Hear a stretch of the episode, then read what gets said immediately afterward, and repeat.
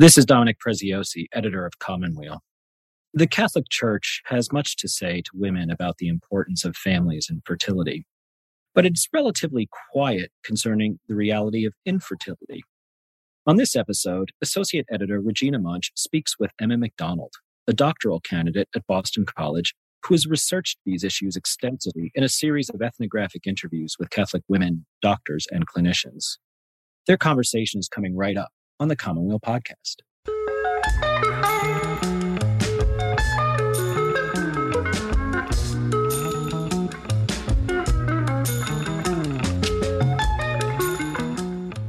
Hi, Regina. It's good to see you today. Hi, Dominic. Good to see you too. And so you got to speak with Emma McDonald. Why don't you tell us a little bit about that? So, Emma is a doctoral candidate at Boston College who's doing research on Catholic women's experiences of infertility. And she interviewed 45 women about their choices about infertility treatments like IVF and NAPRO to understand how their faith is relevant to their treatment decisions and experiences of family formation. One thing that stood out to me was how much the stigma and the culture of silence around infertility makes women feel that they don't have anywhere to go in the church to talk about these issues, especially if they did choose to use IVF. We had a great conversation, and I should note that Emma is also a former Commonweal intern, so it was great to talk with her again. Great. Thanks, Regina. Looking forward to this conversation. Thanks, Dominic. Thank you so much for being on the Commonweal podcast. It's my pleasure. Thanks for having me. So, you did research about Catholic women's experiences of infertility. And a lot of women express, first of all, that they feel guilt or shame in the church because of their infertility. Why do they feel that way? So, there's a variety of reasons I think that women may feel guilt, shame, or some could call it stigma around the experience of infertility as Catholic women. I think one primary reason is that Catholic family life tends to be oriented around childbearing and child rearing. So many women I interviewed described how this was communicated in church settings in both overt and subtle ways that exerted pressure on them and I can give you a couple examples of that. So, for instance, the marital rite involves voicing openness to having children. Pre Cana classes often involve discussion of starting a family. And parishes often organize activities around family life, from CCD to moms groups.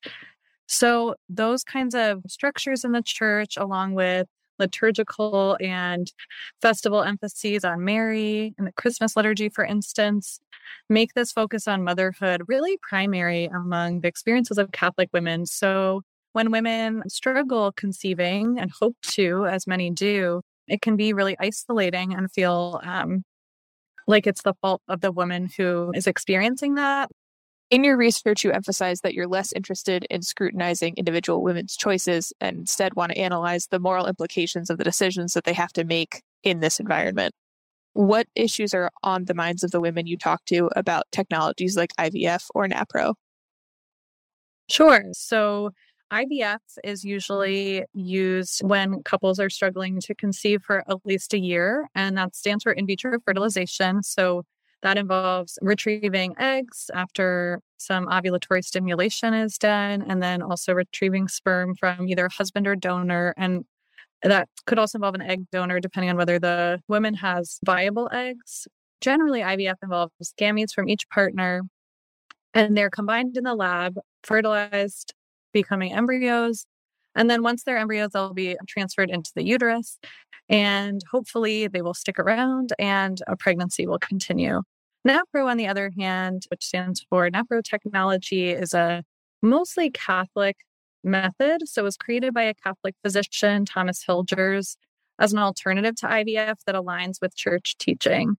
Now, the church's official teaching prohibits the use of IVF. It says it's immoral. But some Catholic physicians, in response to that teaching, wanted an infertility technology that would be working in concert with natural family planning. So, NAPRO essentially works with the fertility markers and tracking system that natural family planning involves to try to pinpoint the underlying issues in menstruation and ovulation that could be affecting fertility. And so the goal is to remove any barriers to fertility. So that can involve endometriosis. There could be a surgical operation done, but it does bypass the natural fertility methods, something like IVF would. So, for each of these approaches, what was on the minds of women that you spoke with when they were deciding should I have IVF? Should I use NAPRO? What what ethical decisions come with each of them? Sure. So I would say it's somewhat unusual for any particular Catholic woman, at least among the women I interviewed, to be deciding between NAPRO and IVF. And that's in part because of polarization in the church and the kinds of cultural environments in which Catholic women are uh, making reproductive choices. So, for instance, a Catholic woman who's thinking about using NAPRO is likely in an environment that emphasizes adherence to church teaching, that focuses on pro life rhetoric, perhaps, that focuses on family life involving biological children, but also potentially adoption.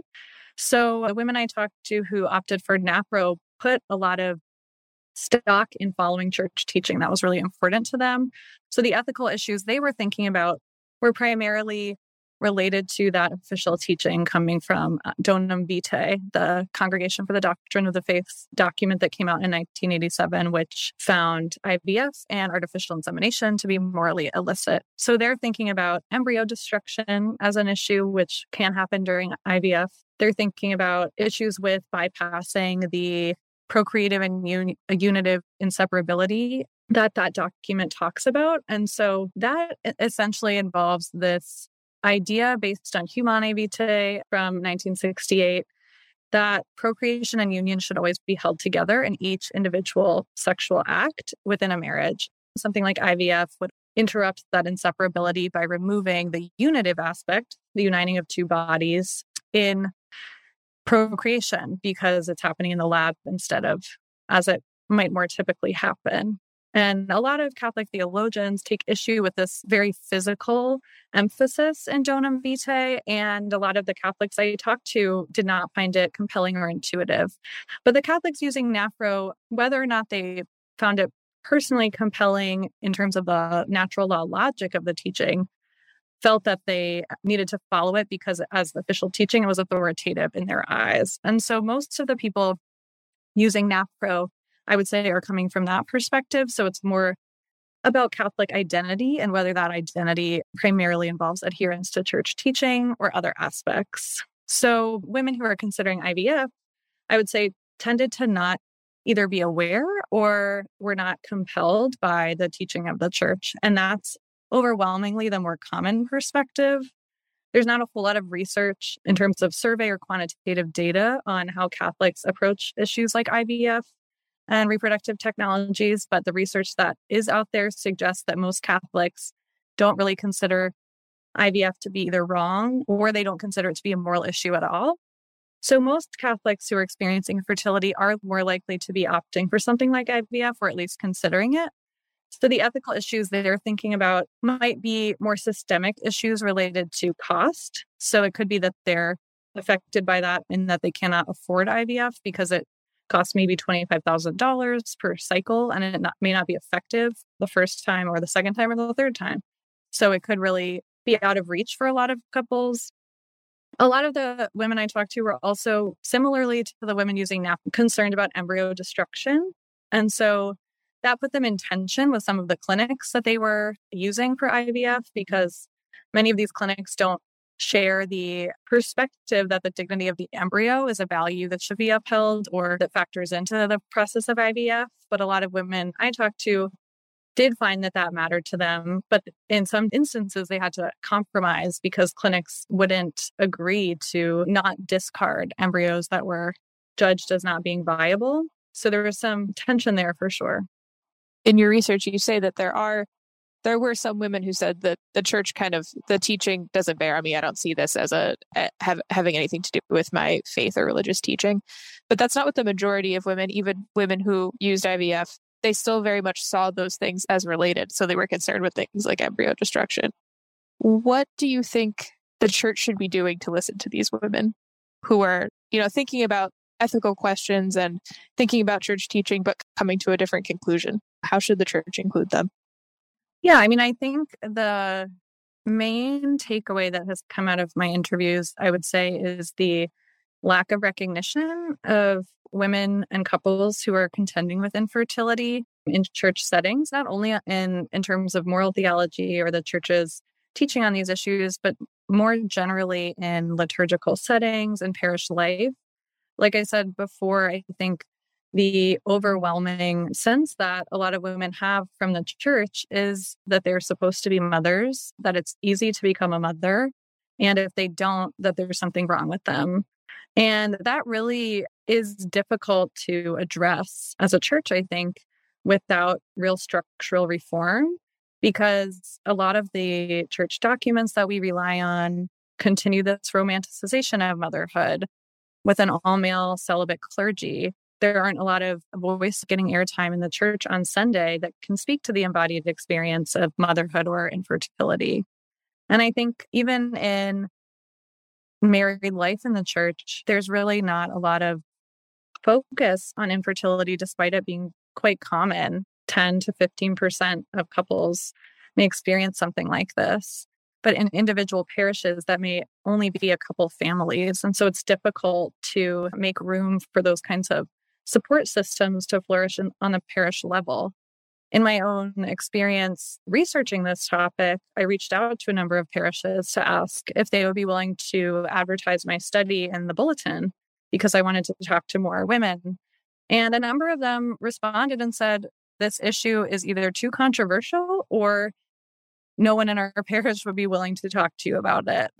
And it was just a very striking contrast from the reception I had advertising on social media because a lot of Catholic women using Twitter or who are on Facebook were eager to talk to me.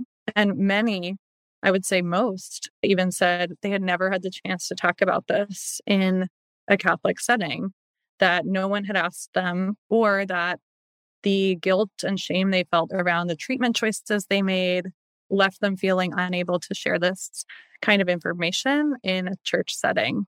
So I think that despite the current efforts around synodality, which I really support and I'm happy to see moving forward, I think there's still a lot of progress that needs to be made to make it possible for women who are dealing with infertility to feel comfortable actually voicing their concerns and sharing their experiences because the church has such a climate of judgment around these issues, which is supported by its official teaching that is so prescriptive that it makes it really challenging for women who have made choices that come from an informed conscience, but don't necessarily conform to church teaching to find a place in the church that doesn't feel stigmatizing. And even for women who are aligned with church teaching, there's still that element of stigma in facing infertility at all that comes in.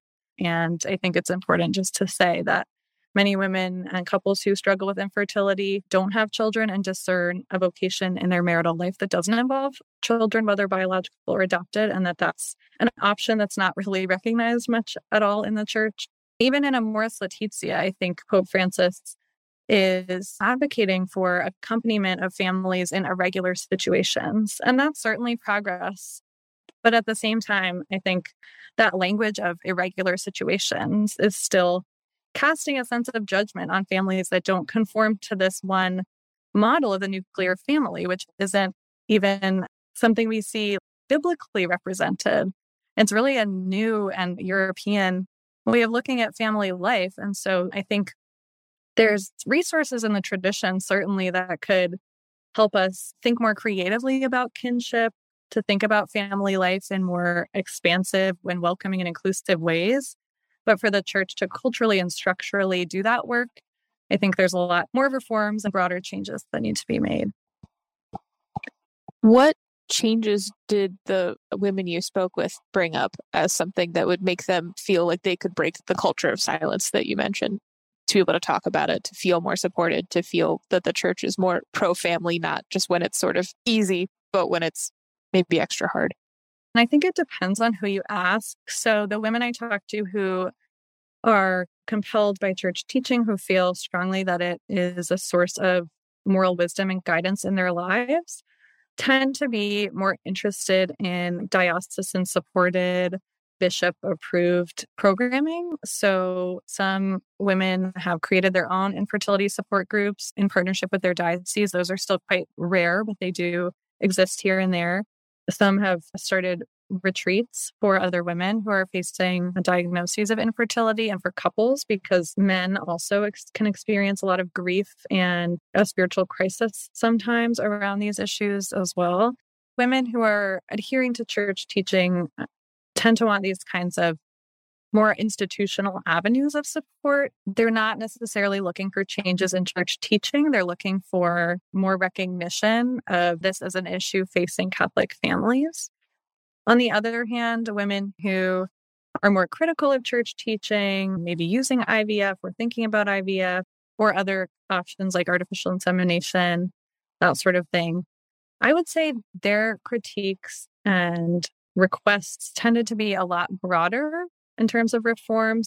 The status of women in the church in general came up quite a bit in interviews among women who were more critical of the church's teaching.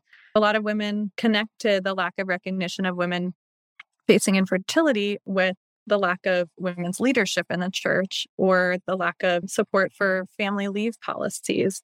Similarly, I think a lot of those women were also mentioning the sex abuse crisis as a huge sticking point for how they felt unsupported in the church. One woman in particular mentioned that it was really difficult for her to feel judged by the church, to feel stigmatized for using something like IVF, and at the same time, see and encounter that the church was covering up sexual abuse of children, to feel like she was the one being shamed in that situation, when in fact the church was committing egregious violations was really damaging for her faith. And I think that lack of trust of the hierarchy based on their behavior in responding to the sex abuse crisis so poorly has really damaged the sense of confidence that women who are more critical of church teaching have in expecting the church to do anything useful to respond to the issues that they're voicing. So I think repairing that kind of relationship, building trust, humility from the hierarchy would all be first steps necessary before progress could be made on this particular issue. We'll have more of Regina's conversation with Emma McDonald in a minute. This October 17th, our Commonweal Conversations dinner event in New York is honoring Kerry Robinson of the Leadership Roundtable and Amy Goldman of the GHR Foundation with our Catholic in the Public Square Award. Come join Commonweal's editors and staff, along with hundreds of our writers, friends, readers, and fans. For ticket information, including deeply discounted tickets for readers 30 and under, visit commonwealconversations.org. That's Commonweal Conversations, all one word, .org.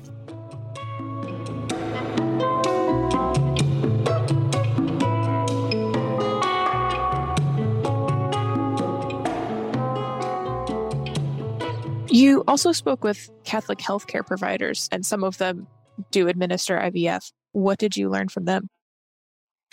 Yeah, that was really interesting. I didn't speak with as many Catholic healthcare providers as women facing infertility, in part because they're a much smaller group. But of the physicians I spoke to who provided IVF, I would say some of the same themes emerged. One physician I remember said that in his parish setting, he actually avoided taking on leadership opportunities because he was concerned that if he ran for parish council, people would find out what he did for a living and they might judge him for providing IVF. At the same time, he, unlike some of his colleagues who offered reproductive technologies, was concerned about embryo destruction. And so he found ways in his practice to try to help the couples that he saw avoid making too many embryos, uh, which often happens in the process of IVF, as a lot of people are becoming more aware of given the Dobbs decision. Often in the process of IVF, you may end up with six or 10 embryos and freeze a bunch of them and decide whether you want to use them all as you discern how many kids you'd like to try to have. And a lot of couples, if IVF is successful, may have three, four, six leftover embryos. And that can be, for the Catholic women I spoke to at least, a real point of tension for them morally to figure out what to do with these leftover embryos. But also for physicians who are Catholic facilitating IVF and recognizing that they are helping couples through the process of deciding what to do with those embryos can also be morally burdensome. And so this particular physician would advise couples to only make the number of embryos that they knew they were willing to implant so as to avoid having those embryos left over. But another physician I spoke to didn't see that as a moral issue. He didn't encourage making a huge number of embryos in any individual couple situation, but he did see no problem with grading embryos, discarding those that seemed less viable. To him, it was part of the medical procedure, and a lot of those embryos were never going to be viable. And so it wasn't so much of a moral issue for him. I was also thinking of one woman that you spoke with, someone who was dealing with infertility. She had mentioned that she was really uncomfortable with the fact that the, the IVF clinic wouldn't implant embryos with a high risk of Down syndrome. So, depending on the clinic, it's common for some clinics to try to encourage couples using their services to add on genetic diagnosis as part of the IVF services. And oftentimes this is pitched as a way to save money because if you have the clinic create six embryos and you're going to pay to have one implanted at a time, maybe two implanted at a time, but typically just one, you may want them to pick the best embryo so that that money that you are paying them to implant that first one has the best chance of turning into a viable pregnancy. And so a lot of clinics will grade embryos using various kinds of genetic diagnostic technology. And these cost extra. There's varying reports about how accurate they are, how well they actually represent the kinds of risks that they claim to, especially when it gets into different kinds of disorders that they're claiming to show a higher risk of, that sort of thing. But a lot of clinics will recommend implanting the ones that appear to have the best score, the best result, the best diagnostic indicators. And so some of the women I talked to felt as though that was really not aligning with their values as Catholics because they, as Catholics, wanted to be open to whatever life God wanted to give them. And they felt that by learning all this information about these various embryos and selecting the supposed best embryo to implant, they were selecting against disability. And so, in some cases, that's definitely happening. In other cases, I think clinics portray it as more of an issue of viability rather than disability because some of these abnormalities may prevent an embryo from actually successfully implanting and growing but it's hard for the patient on the other end to know the difference between those. And clinics rarely share that information in a transparent and helpful way. And typically, they're not necessarily voicing a commitment to that kind of disability friendly or inclusive way of looking at IVF.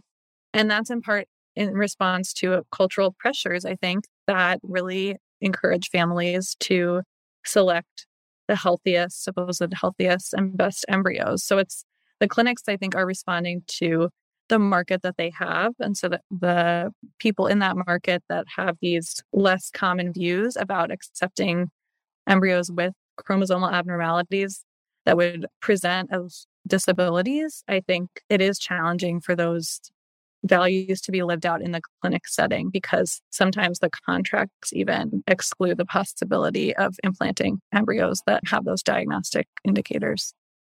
What motivated you to do this research? How did you come to to research infertility? So, growing up in the Baltimore area, my church that my family went to had a female pastoral life director, and so I grew up not with a parish priest, but with a rotating set of priests who reported to our pastoral life director and seeing her as a woman in leadership in the church and being in a church setting that had a lot of programming supporting women's leadership was a really great environment to be brought up in as a Catholic. And unfortunately, when I left high school and went to college, I first started to recognize that this was somewhat atypical in the church and that actually a lot of church settings don't really make that kind of room for women to develop as leaders and to have that kind of voice. And part of the reason I noticed that was a lot of more progressive and secular people I encountered asked me, Why are you Catholic when the church doesn't allow women to be clergy? Or why are you Catholic when birth control is seen as this like huge moral issue? And it was very striking to me the difference between my sense of what it meant to be Catholic and this cultural sense from people outside the church of what it meant to be Catholic. And when I looked into it further, I realized what they're talking about on the one hand can come across as somewhat stereotypical and maybe accusatory, but at the same time, it does track with a lot of what the USCCB is saying in terms of what matters about being Catholic. And that got me really interested in studying the dynamics of the concrete experiences of Catholics as they relate to these ecclesial statements and ecclesial positions that a lot of people are disregarding. So I became interested in infertility as a case study of that because, unlike abortion, I think infertility is a more complicated example in that Catholic families who are pursuing something the church really emphasizes as a positive ideal, starting a family, are also potentially in conflict with this official teaching on something like IVF. And in its intricacy, the church is teaching isn't necessarily contradictory, but I think intuitively to a lot of Catholics, this idea that the church is pro family doesn't really align well with the sense that you can't pursue any of these medical treatments for infertility. And so that kind of experience of Catholics who are living out their faith in these concrete ways, thinking about the church's social teaching, and yet are at odds with this official teaching at the same time. I just became really interested in those dynamics to see where is this disconnect coming from and why is it that the church continues to promote these really prescriptive norms that don't seem to be relevant to most Catholics and don't seem to compel many people to seek out these Catholic alternatives. Pope Francis has proposed synodality, listening, listening together as a way of moving forward through disagreements and in really activating the laity as full members of the church. In what ways do you think synodality or even the current synod could help us through some of these discussions? I think the emphasis on dialogue in synodality is a helpful orienting value to engage Catholic lay people in discussions related to family formation and fertility. I think I also have reservations about the effectiveness of synodality in the current church that we have. And I still support struggling through the process all the same. But I do wonder, having completed this extensive set of interviews, how effective something like dialogue and journeying together can really be in a church that's so polarized, at least in the United States. I think, especially when it comes to issues like infertility, they're very personal, they're very often emotionally and spiritually burdensome. And for many women who are in the thick of that experience, being in dialogue with other women who fundamentally disagree about the moral stakes of something like IVF, I think is a tricky ask to make of someone. And I don't know that's something I would recommend. I think that process of moral discernment in terms of treatment choices is extremely important. But I also think in a church that's tended to be quite judgmental on issues of sexual ethics, especially choices women are making, and hasn't necessarily been as critical of its own missteps and patriarchal tendencies. I think the chances for that kind of dialogue to be fruitful for the women involved are not as high as I think would be ideal to encourage that kind of participation. In my own work, I considered doing focused groups, which are a common qualitative methodology. And part of the reason I decided to do individual interviews is because I think it's really challenging to be a good enough discussion facilitator to bring together people who are coming from really different perspectives and also making decisions in real time about these issues and to have participants come away feeling empowered as moral agents and also feeling more unified as a church. And so I think um, we as Catholics need better training and more practice in these kinds of dialogue before we get to these issues that are so fraught, tricky, and close to home and overlooked in the church. So I think awareness and engagement with perspectives is really important right now, but how to engage people who are in the midst of these struggles in a way that will be helpful to them, I think is more complicated than just advocating for dialogue. I think a resource that would be potentially more effective than synodality would be drawing on Catholic social teaching. There's a lot of really helpful principles in Catholic social teaching that relate really well to the complexity of participating in the reproductive marketplace because using NAPRO or IVF, both of those are consumer transactions. They're embodied, they involve theological issues, but they're also participation in the marketplace. And I think Catholic social teaching is a really helpful resource to help families think through the really complicated aspects of those kinds of decisions. And the great thing about those principles is that they're more flexible in application to concrete scenarios. And so, unlike the church's official teaching, which is very prescriptively against IVF and artificial insemination, something like Catholic social teaching engages the particular person or couple in the work of thinking through how something like solidarity with people with fewer resources or the dignity of the human person might apply in an IVF clinic situation. And so I think that the church has limited its own influence by making these very prescriptive norms because they're not encouraging people to make these kinds of connections between these really fruitful teachings, Catholic social teaching, and the concrete situations people are facing as they decide between infertility treatments and make these broader family formation decisions that could involve adoption, not having children, participating in their community in other ways. Emma, thank you so much for talking with me. Thanks for having me.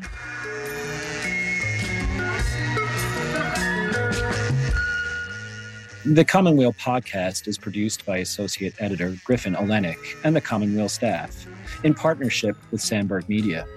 Wally Boudway composed the music, and David Dalt did the editing. If you like what you heard, please rate and review the show on iTunes, Spotify, or wherever else you get your podcasts. And please share it with friends, family, and anyone else who enjoys thoughtful, in depth conversations like the ones we have here. I'm Dominic Preziosi for the Commonweal Podcast.